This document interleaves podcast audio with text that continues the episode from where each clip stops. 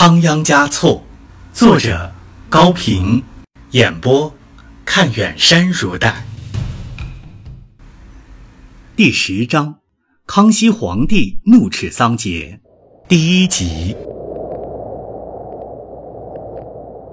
康熙三十四年冬月的一天，北京城的上空飘着鹅毛大雪，雪片像碎玻璃一样。扫到人们的脸上，使人睁不开眼，一切都照在白茫茫的冰网之中。紫禁城的九千多间宫殿、房屋上，白雪与黄瓦同辉，显得更加庄严肃穆。乾清宫里，木炭火盆燃烧得很旺。大红蜡烛闪着亮光，把一位正伏在案头批阅奏报的人的脸映得通红。这张脸有点消瘦，却十分清秀。略成八字的双眉下，目光炯炯有神。下巴下留着又黑又硬的胡须，既不很密，也还没有多长。他就是康熙皇帝。清圣祖爱新觉罗玄烨，康熙今年四十一岁，已经当了三十四年的皇帝了。他在十六岁亲自执政以后，首先将专上朝政，继续推行圈地政策，逼迫农民逃亡的贵族鳌拜等人革职拘捕。二十多年来，先后平定了吴三桂等三藩的叛乱。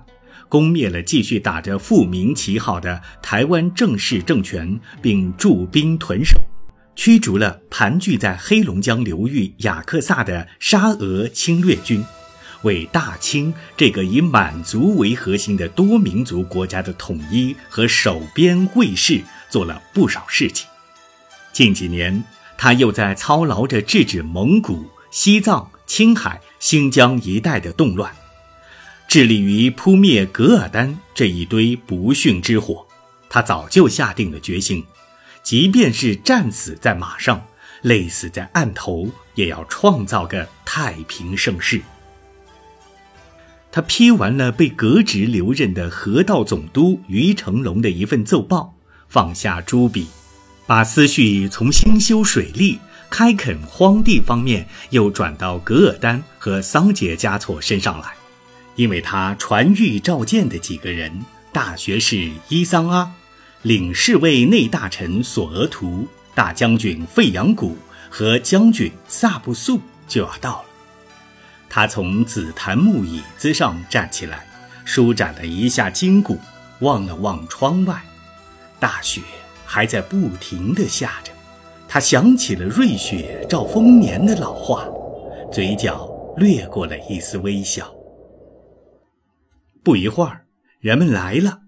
太监给几个火盆添了炭，又给人们献了茶后退出去。天气很冷吧？康熙笑着说：“不冷，不冷。”几个人一起站起来，躬身回答：“坐，坐。”康熙把手心向下按了按，平日他总是这样亲切。北京比圣经暖和多了，索额图满意的补了一句：“是啊，开国就是由冷到暖，治国就是由暖到热。为皇帝者，施威也罢，赐恩也好，都不能叫天下寒心呢。”康熙说着，环视了一下在座的臣子，只见一个个都在洗耳恭听着。但又显出几分摸不着头脑的神色，于是接着说：“朕今儿叫你们来，是想随便谈谈西藏方面的情况。过两天再做正式的建议，如何？”众人连连称是，只是一时不知从何谈起。陛下在瑞雪池中赵谋雪域之事，颇有诗意呀。大学士打破了沉默。朕虽然喜爱汉诗格律，现在却无暇作诗，你们看那个叫桑杰嘉措的第八人如何？是否可靠？”康熙把话引上了正题。臣从西藏的来人口中听说，此人颇有些智谋，尚能勤于政事。民间还流传着他的故事。索额图启奏说：“哦，说与朕听。”桑杰头型扁平，有个“扁头第八”的绰号。某日微服出行，欲乘摆渡过河，却又故意不付船资。乘船人大怒，指着他的鼻子骂道：“过河不给钱，简直是无赖！若不是看到你的头扁扁的，长得像第八大师，今天我绝饶不了你。”乾清宫里响起了一阵笑声。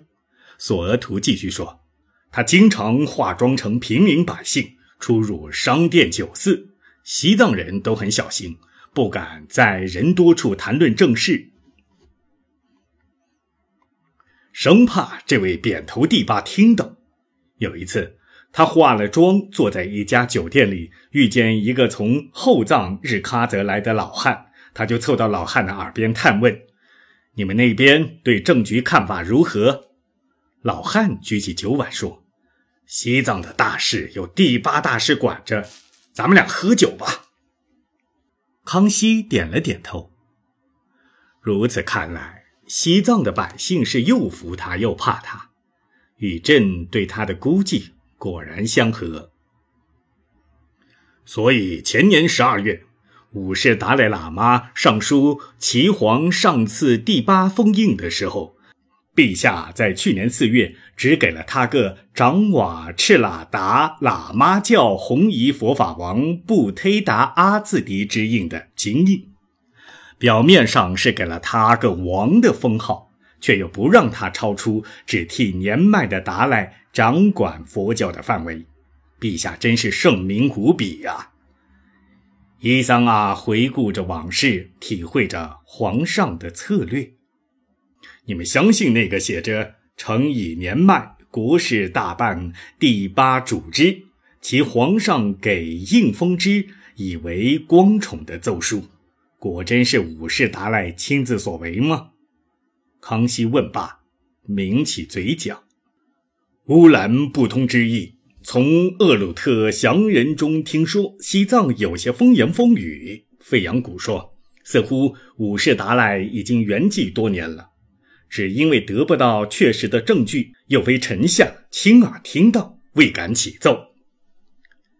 此事玉清王已经启奏过了。康熙说，季龙喇嘛为噶尔丹齐和有意误我追师，就引起过朕的猜疑。陛下何不传谕西藏，叫他们派人进京，严加责问，弄个明白？萨布素起身启奏：“正合正义。”康熙思考了一下，说：“如果达赖真已去世，桑杰嘉措假借达赖名义替自己讨封，固然有欺君之罪，但他目中尚有朝廷。”无非想借朕的威望强固他统辖藏地之权，也不无可赦之处。朕所疑虑的是，他还有对噶尔丹助纣为虐之嫌，而噶尔丹不除，终是我朝之大患。边无宁日，何以治边？前时陛下亲往誓师，大败了他的兵马，他却拒不归顺，也不守誓言。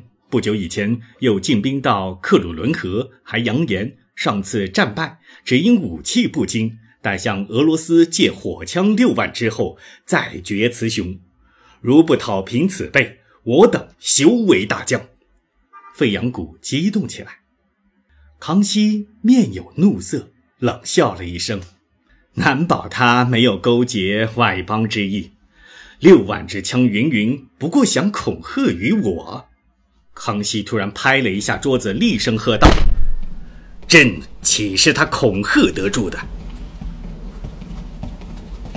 乾清宫顿时寂然，只有康熙来回踱步时靴子底发出的咯咯声。康熙猛一转身，果断地说：“萨不素，你引满洲军会同科尔沁部出击东，费扬谷，你持赴归化城，调陕甘之兵出宁夏，自翁金河出祁西。朕自将禁军出独石口为中路，克期夹攻。纵然战马喝风，将士吃血，也要全歼噶尔丹于蒙古之地。万岁英明！四个人一起行着领旨的大礼。